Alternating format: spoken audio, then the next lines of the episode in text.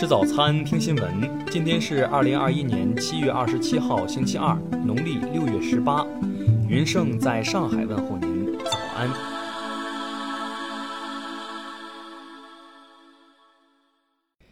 首先来关注头条消息。当地时间26号，东京奥运会的铁人三项比赛后，有参赛选手出现了倒地呕吐的现象。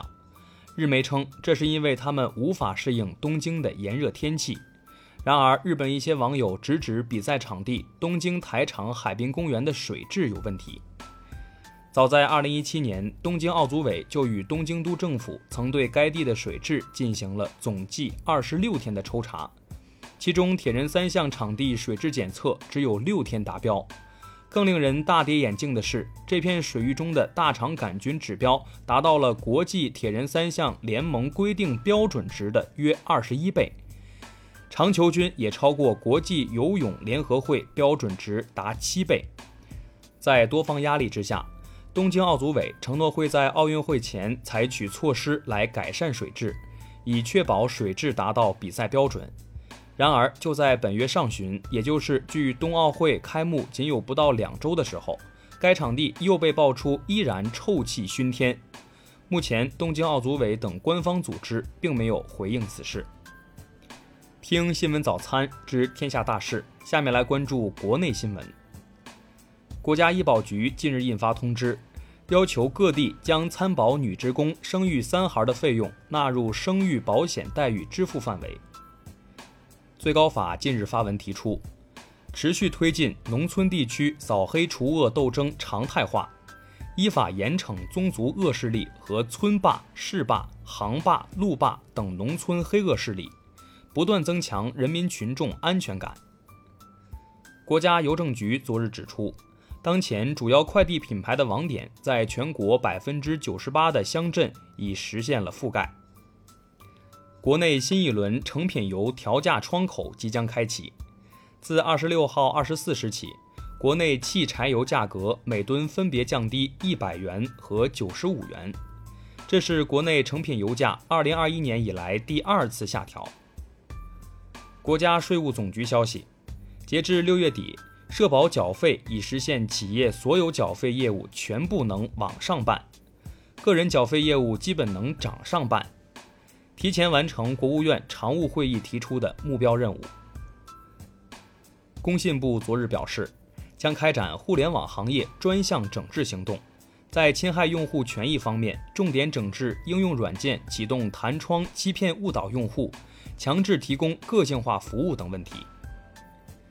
昨日 A 股3大股指震荡式下跌，截至收盘，沪指跌2.34%，跌破3500点。概念板块方面，白酒概念跌逾6%，领跌大盘。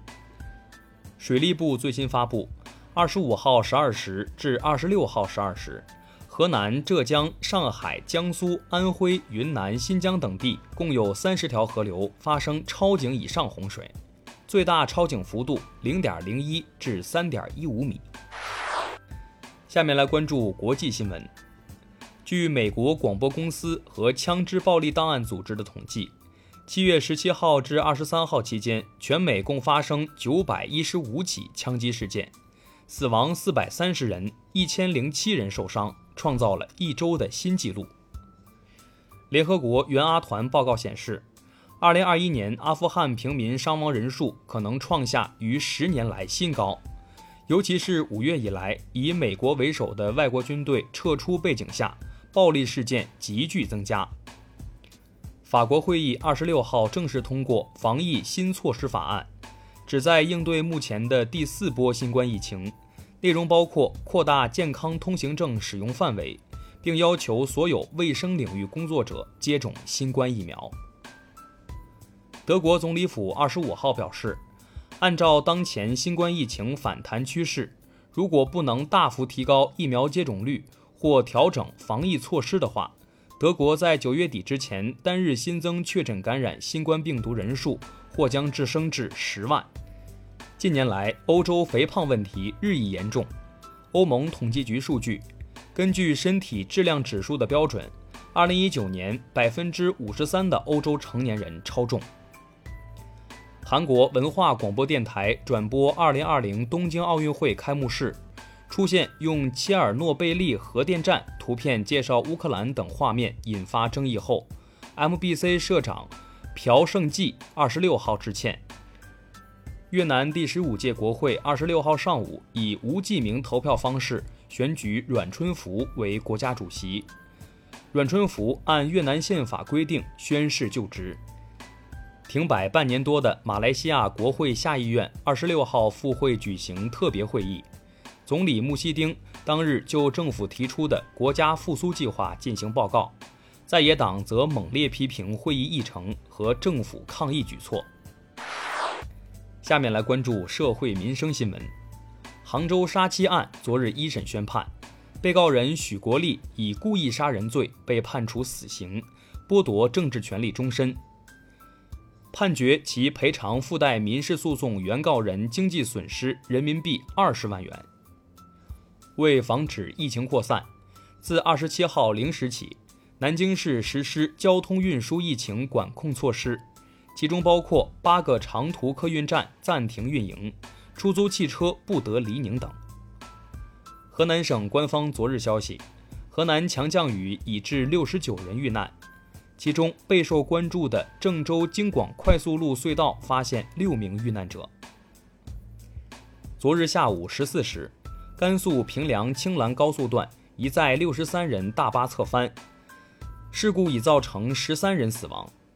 目前当地有关部门正组织力量实施现场救援，受伤人员已得到救治。近日，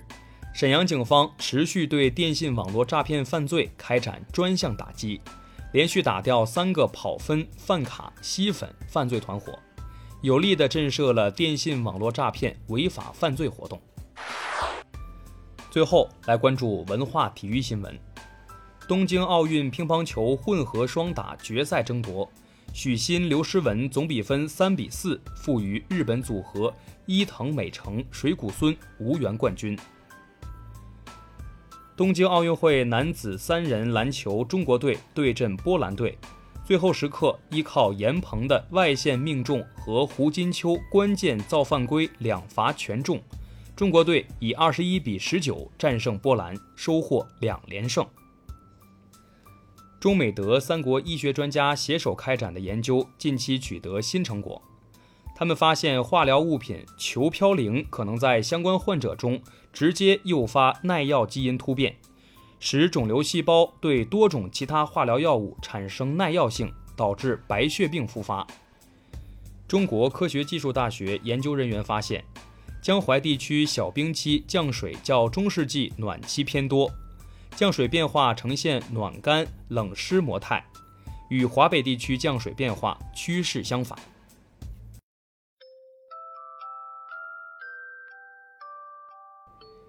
以上就是今天新闻早餐的全部内容，咱们明天不见不散。